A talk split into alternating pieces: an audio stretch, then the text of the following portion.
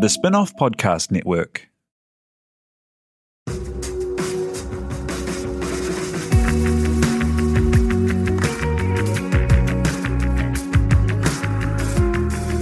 You're listening to Business is Boring, a podcast that reckons it's anything but. Business is Boring is brought to you by SparkLab, offering inspiration and practical advice to help businesses find their edge. To hear more about SparkLab, including details about the latest events, workshops, and business tools, visit sparklab.co.nz. And now, here's your host, Simon Pound.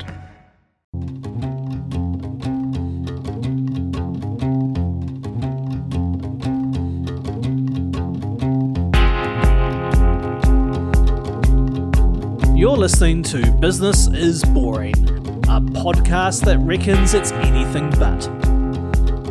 Business is Boring is made by The Spinoff with help from Callaghan Innovation, New Zealand's innovation agency. Here's your host, Simon Pound. The internet turned publishing and advertising for media upside down and continues to shake it around. When you look about, there are quite a few news sites that should convey trust, but the kind of ads they sometimes have to resort to to pay the bills can be depressing. Links at the end of stories that masquerade as articles from good media, but say things like, You won't believe what these child stars look like now, or four surefire ways to cure cancer with Bitcoin. But surely having more trusted ads helps titles retain more trust from their readers and adds to the value for everyone. That's part of the idea behind Scroll Media, a network of trusted publishers and ads, increasing returns for publishers and helping their sites feel more premium. It's the latest venture from an online ad industry innovator. Founder Jane Ormsby built an earlier online advertising inventory network into an Australasian market leader and successful exit to a billionaire all before her mid 30s. Jane then used her online publishing expertise to work with APN, now NZME, as it tackled digital, leading the paywall at the listener and launching Bite, which you've probably cooked a dish from.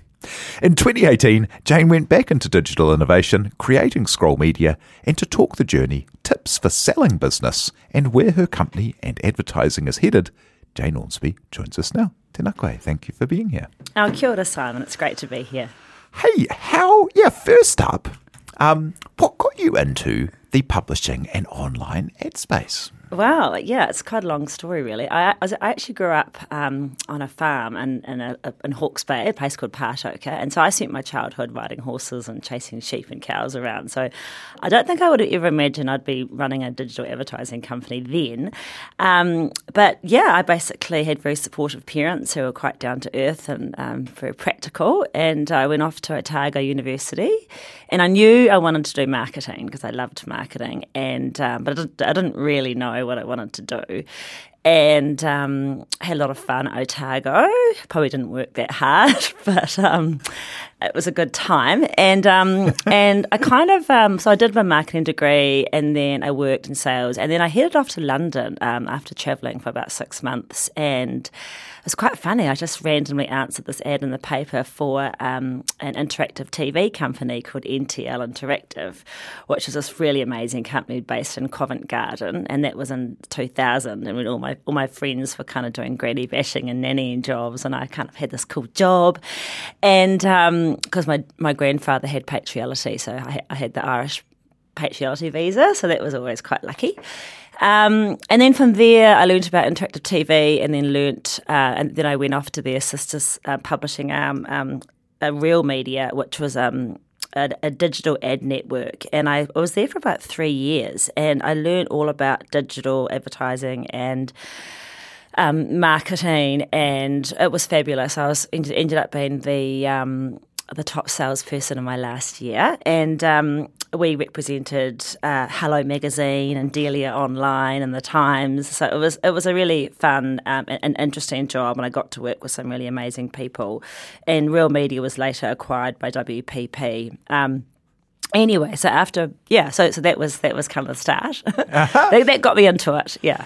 And and what brought you back to NZ? And then what was your um, or, or to Australasia, really. And then what, what was the insight that led you to start something in the space here? Yeah, well, it was it was kind of time to come home. I'd been in the UK for five years, and um, I had a look at the New Zealand landscape and just saw that there was a bit of a gap in the market. So I, I went back to my boss and said, "Could you?" Um, could I, could I, could you pay me to set up a little office down in down in New Zealand? And and he asked his um, head office up in Singapore, uh, sorry, in, in, in New York, and they said, "Oh, New Zealand. Oh no, that's not really a big market for us. No, no." And so my boss said, "Well, look, why don't you just do it? And um, you've got my blessing." And so he took me out for lunch, and. Um, he said, "Go for it. You know, if you're crazy enough to do this, then you know, good on you." and um, so down, I went back home and just, I just actually just set it up with my laptop in my in my flat in Point Chev with and. Um, just sort of started really. I just went from there, and I was lucky because I um, I went off to Sydney um, for a little holiday, and just uh, ended up I knew quite a few of the um, people that worked in the media agencies for my time in London. So I just um, kind of knew a few people in the industry and away I went. And um, yeah, I went to see Sam Morgan at Trade Me and asked him if we could sell his ads. And, and then kind of it kind of just grew from there. And then we ended up we ended up working with um, Big Brother Australia, which was one of the first big Big Brothers, and um, yeah, so that, that business was called Response Directive. So that was um, yeah, that was a lot of fun.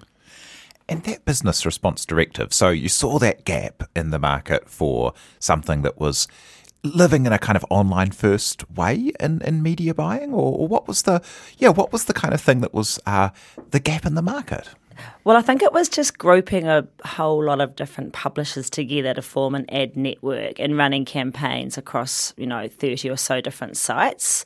So, and it was it was just the way we could deliver campaigns to a range of um, audiences. And I mean, that was back when there was, you know, before Facebook. So, Mark, d- d- digital marketing was really, you know, in its early stages then. But I suppose it was um, helping advertisers reach these audiences online, which is um, that's the, the, the basis of it really. But you know, back then the technology was pretty basic.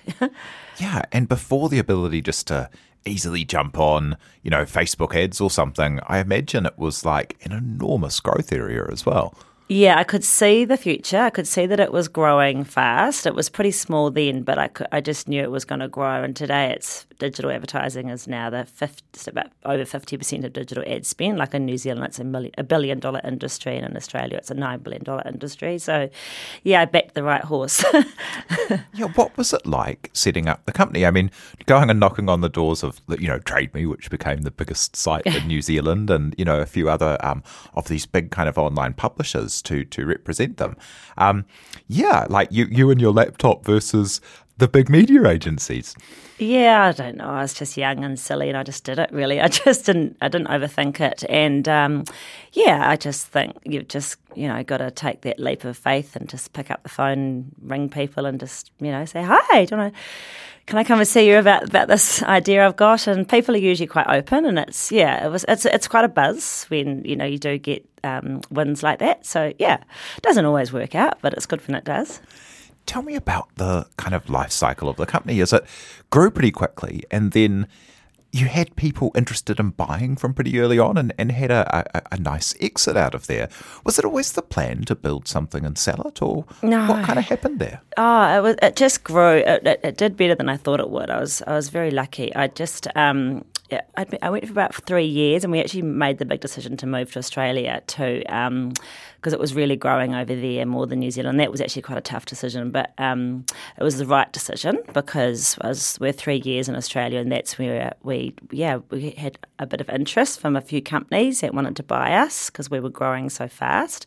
We had a good team of, had a great team of people working with me, and um, in Australia and in New Zealand. And um, yeah, so I was like, oh my goodness, here's should I sell? And so I talked to my accountant in Sydney, and he said, look, you should probably talk to these guys. Um, they're and you know advisors, and you should probably talk, talk to them. So I met a man called David Hall who ran Hall Capital, and he was a um, he ran a business that helps businesses sell. Basically, he knew all about mergers and acquisitions, and I you know I was quite young, I didn't know a lot about the mergers and acquisition space. So I was really thankful that I used Hall, Cap- Capital. Um, so they basically got me in front of a lot more companies that I would have um, got in front of. We sat down and presented to Fairfax and, and, News Limited, and then in the end, it was a company that I hadn't even heard of that. Um, we actually um, who actually acquired us because, and they um, kind of came up with the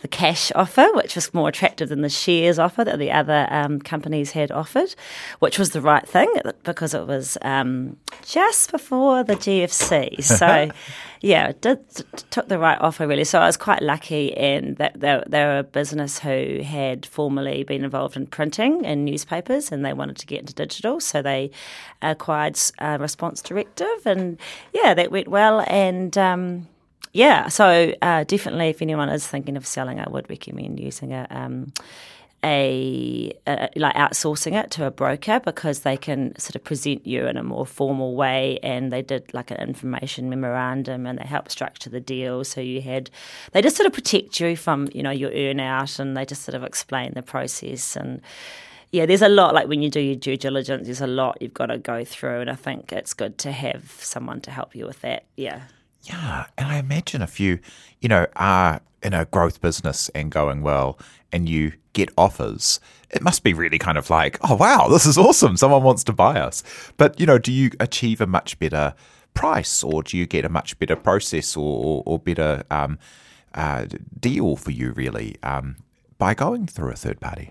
Yeah, well, I, I definitely did. Like, I wouldn't have got the the price I got if I hadn't have. But um, it's not for you know it's probably not always for everyone. I think if you've got experience in that space, then you could probably do it yourself. But for the time it would take you to um, you know deal with all the um, you know you've got to have information memorandums and you've got to have all your you know all your legal documents done. Like you need, I think, yeah, I think it's good to have a helping hand with with the experts. Yeah, but you've still got to present your business and you've still got to do the due diligence, and it still comes down to you at the end of the day. But it's just nice to have people who kind of.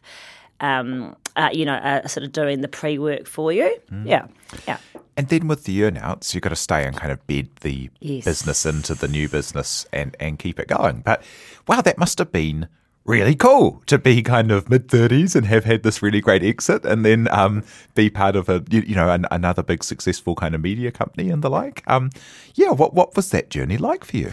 Yeah it was good. It was it was exciting but it was also um, it was kind of weird going from being a little company to merging into a bigger one. So we had to, you know, a lot changed. Um, so it, it, was definitely the, the right decision. But um, yeah, it does. You do have to like you, you, suddenly become. You've got to report to a boss and a, a board, and, and so it does. Um, uh, it, you know, you have to kind of make sure you're a bit more streamlined and more structured um, than we were. So, uh, but no, it was good. It was a good learning curve, really. Yeah, it was a good experience. I'm glad I did it. Yeah. And then after that process, back to New Zealand and to APN, now NZME, as they kind of went through a big, you know, like every media company in the world had, like, what do we do with this whole digital thing? Yeah, absolutely. That was um, I worked with a great team of people at APN and um, which is now NZME, and um, you know that whole industry has just gone through such big changes. So we looked at putting a paywall on the listener and went through that process. So I was in the magazine side of um, I was on the digital team, but I was looking after the mags and working out what we can do with all that content. Um, and so we we we produced this website called Food Hub, which took all the Woman's Weekly um, recipes and all the recipes they had on file for 50 years, and um, it's now called Bite. Um, so I really got to understand publishers, and I really got to thinking that you know journalists need to be paid more to make this amazing content, and that is done through advertising. So I knew that I wanted to help sort of make sure that you know you could get really good content and to do that you need commercial partners. So that was a part of the business that really interested me. And still does. Yeah. yeah and and you know along that thread you know into um what what, what eventually led you to beginning scroll media. Yeah like as that was happening you, you know you would have had a, a front seat working in uh, traditional media companies and seeing their profitability and their kind of monopoly on things like classifieds and um, you, you, know being uh, a conduit from advertisers to an audience just be eaten away uh, mm. by by the online advertising of your Googles and your Facebooks and the like.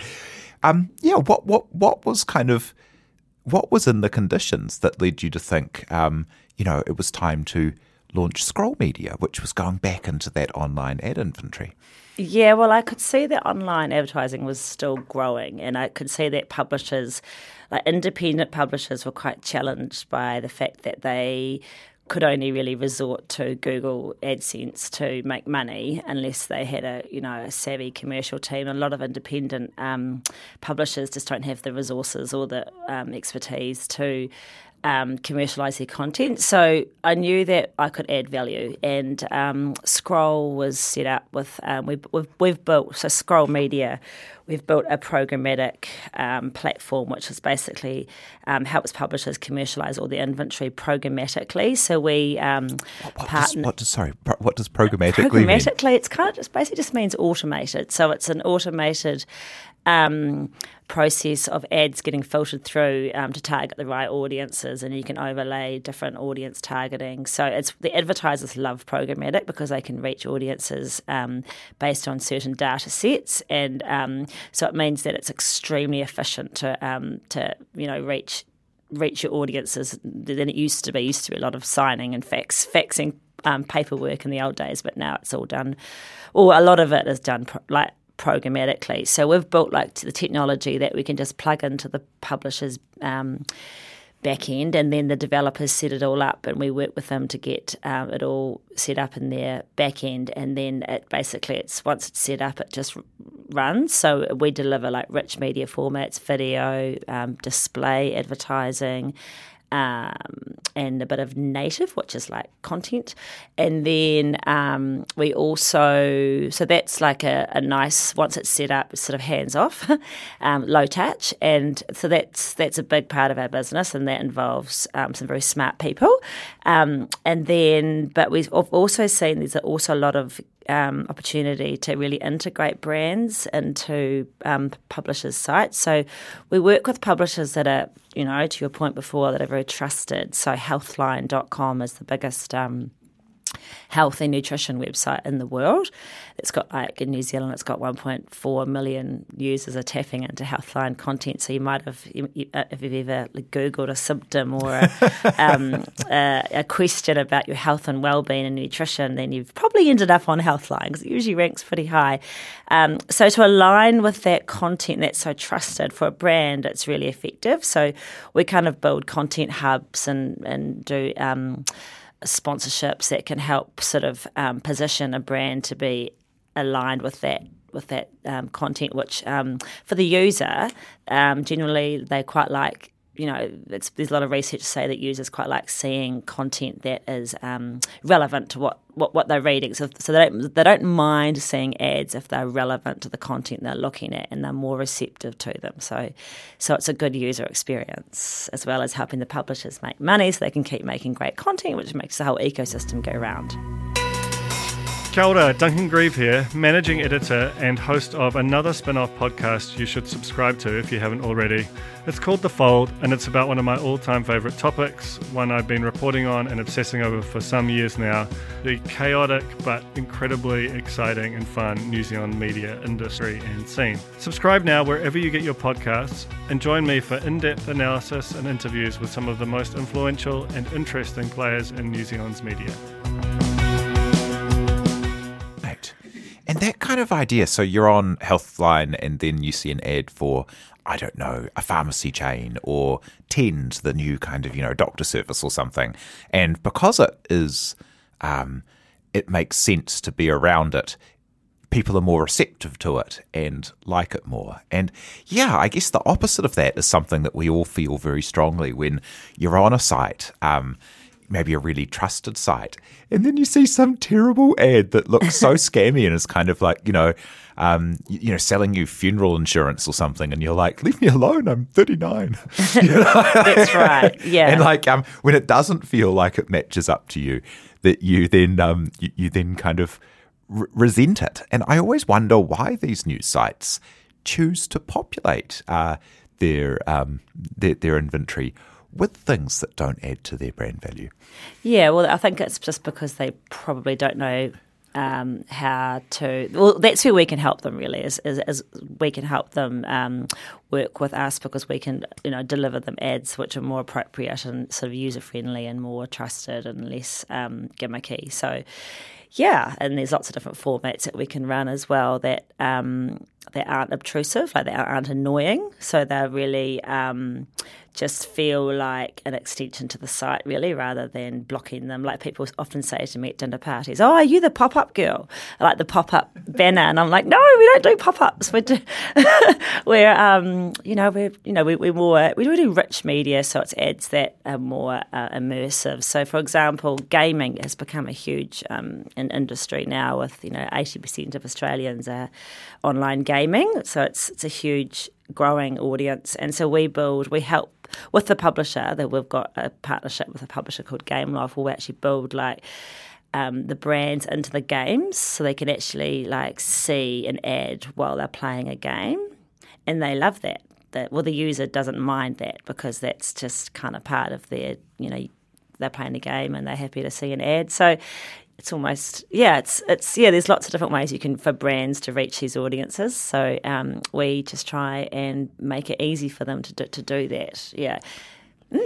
I've never, yeah, like pop ups, as you mentioned. Like, you know, if you go to like some quite big American news sites in particular, you know, like your, um, you know, CNN type things, you know, enormous places, and you'll go to try and see a story, and there'll be like a pop up, and then a takeover, and then an ad will expand up over the side of it, and then, know, like- Yeah. and it's just so it's so noisy. And then there's a subscription box pops up and then like a thing to say can i send you notifications? And you were like i just wanted to read the story. And i've had to actually like physically fight my way through um, this horrid advertising environment it's quite wild you know does that does that work why, why do these businesses do it uh, I think there's a happy medium. You've got to you've got to make money so you can pay your your, your journalists, but then you don't need to bombard a user with ads because you'll see the users will just drop off. They'll they'll go somewhere else if there's too many ads. Um, so there's a lot of publishers, even our publishers, are going for subscription models, and that's that's a, a great um,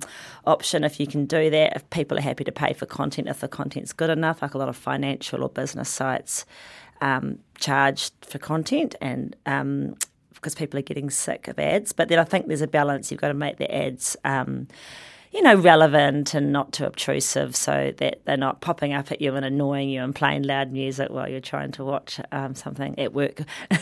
um, yeah, so um, yeah, it's, there's there's sort of it's it's it's, it's hard for publishers because there's also like press press patron, which is another um, way that um, publishers sort of ask people, you know, would you be happy to donate to um, pay for, help us pay for our uh, a journal a journalist. So yeah, there's um, lots of different ways you can do it, and that's where Scroll can really help by um, sort of advising on.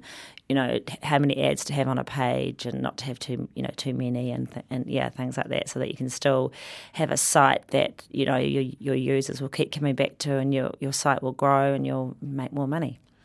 Yeah, where do you see it going at the moment? As um, yeah, it's always been part of the mix of media, hasn't it been? And that there's been people, you know, who back when media was very strong, like um, like um, people paid to subscribe, but also it was full of ads. And so now that it's gone online, um, and now there's these new models like um, the spin-off members or um, PressPatron or paywalls um, that are that are helping kind of like um, let people you, know do that kind of subscription thing but ads ads are definitely still part of the mix hey Definitely. I mean, as I said, it's a billion dollar industry in New Zealand, and it's it's it's growing. It's you know every year it grows more and more. So yeah, absolutely. It's it's you know it's and it's commercialization really, and it's it's it's brands have got to be quite clever now to reach their audiences because they're less you know, and they're less on TV and they're less on, on print. So now you've got to try to reach an audience, but do it in a in a in a nice way, and the more you can talk to your target audience in a in a friendly way that is going to be speaking on the, on their level, the more um, you're going to build up a nice sort of a rapport, and there's a value exchange with that as well, so that um, you know users are you know happy to be spoken to by brands that are kind of speaking in an authentic you know way and, and giving them something. So yeah, there's a lot of um, research into sort of not trying to bombard users with sort of you know, ads that are too salesy um, and just trying to kind of be um, helping them kind of giving the user something for, for seeing that ad. So um, yeah, yeah, it's a it's a um, an ongoing process, and a lot of it is testing and learning and seeing what resonates and what doesn't. Yeah, with particular audiences. But that's the beauty of online is you can, you know, you can test and learn, and you can test different creatives, and you can change them on the fly, and you can see what works and what doesn't. And if we're not getting good responses from ads, then we can change the change them, uh, you know, out pretty quickly. So yeah, it's quite fun. Yeah, it's fast paced, and every day is different. and where how's the business going? What are your plans for it?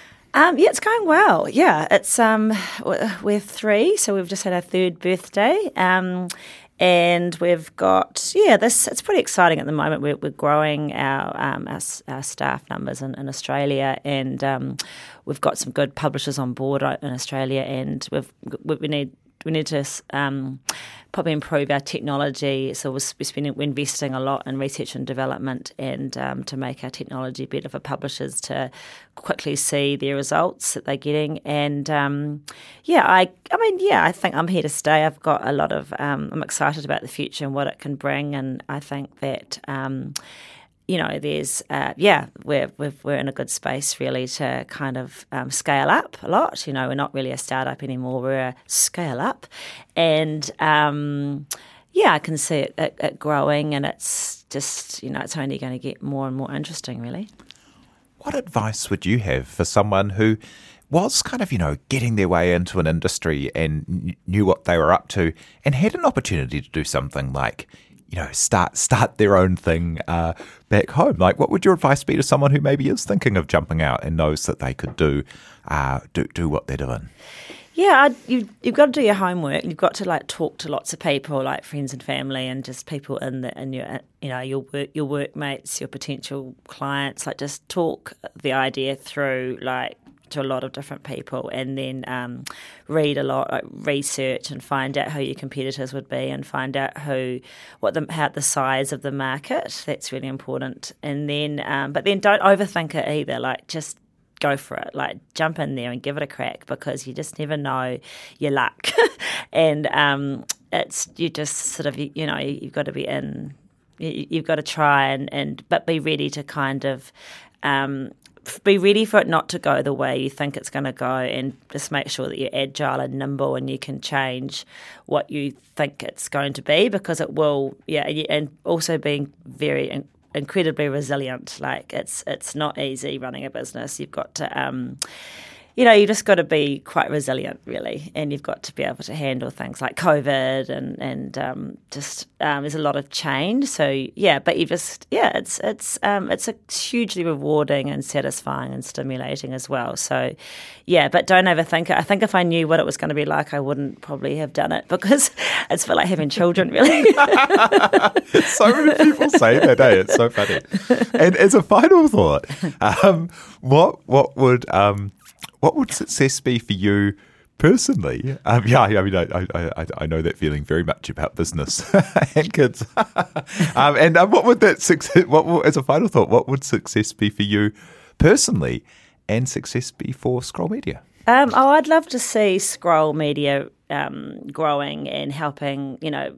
Uh, publishers more, and I want it to be something that you know my kids can be proud of, and um, you know, we'd like to help young people get into jobs. So we want to start giving back and helping um, people that are getting into the industry, like giving them a bit of a leg up with, um, you know, internships and things like that. And yeah, I mean, I, I, just think the future is great. There's, as I said before, like the whole gaming space is really interesting. There's a lot happening with esports, and that's an area I'm kind of excited about. And um, there's uh, plenty of opportunity. So, uh, you know, I think that um, I love the whole networking side and the people that you meet in business. So, um, I get a lot of, I get, I get a real buzz out of that. So, um, yeah, I think. Um, I think we'll grow, and yeah, I wouldn't mind a bit more work-life balance. It could be quite nice, but um, yeah, it's um, it's you know it, it, changes really rapidly, so it's a really it's really important to um, stay up with the play with lots of um, there's a lot of conferences and webinars and, and, and things that keep you up for the play. But it's a really like I've been really lucky with this industry, and if anyone wanted to um,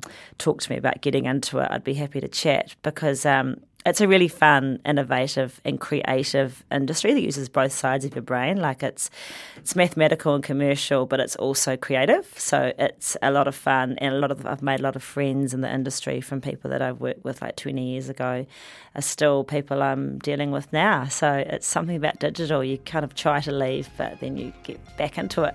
That's so cool. Yeah. Well, thank you for sharing the story today. That's Jane Ormsby, the founder at Scroll Media. Thank you. Thank you, Tina Tiller, for producing, and thank you very much for having us along in your ears and listening. Cheers. You've been listening to Business is Boring, presented by Simon Pound, and brought to you by The Spinoff and Callaghan Innovation.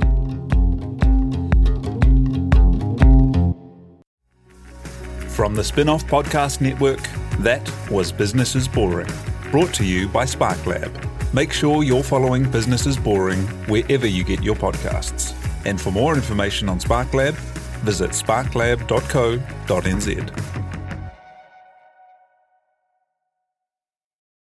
Are you making the most of your KiwiSaver investment? Generate is an award winning KiwiSaver provider with a track record of strong long term performance. Making a smart decision now could add tens of thousands of dollars by the time you reach retirement. Book a no obligation chat with a Generate KiwiSaver advisor today at generatekiwisaver.co.nz slash get advice.